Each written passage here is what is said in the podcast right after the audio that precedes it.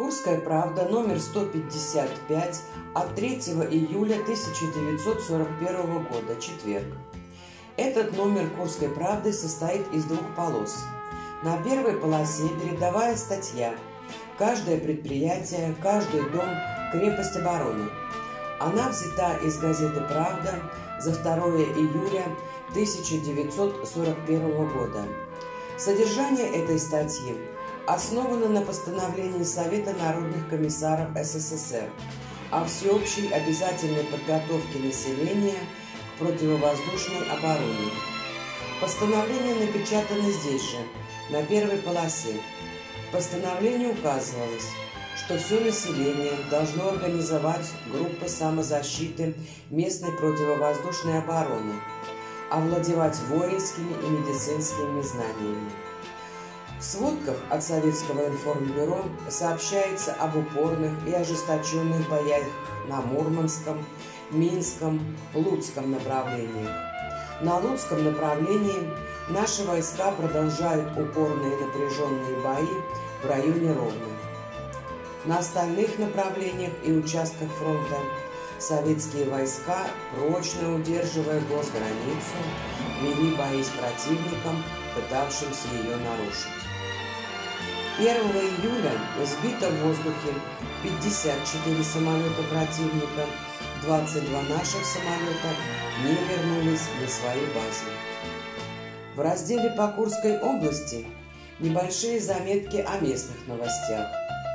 Призывники едут на работы в совхозы, девушки приняли тракторы и комбайны, плакаты об Отечественной войне.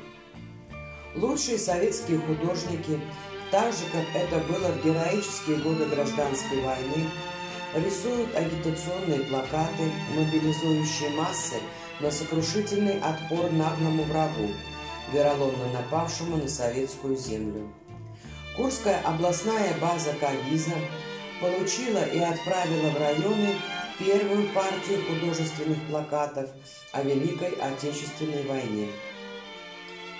В заметке «Интересные выставки» сообщается, что в областной библиотеке в ближайшие дни открываются три интересные выставки. Одна из них посвящена теме «Героическая борьба народов СССР с иностранными захватчиками».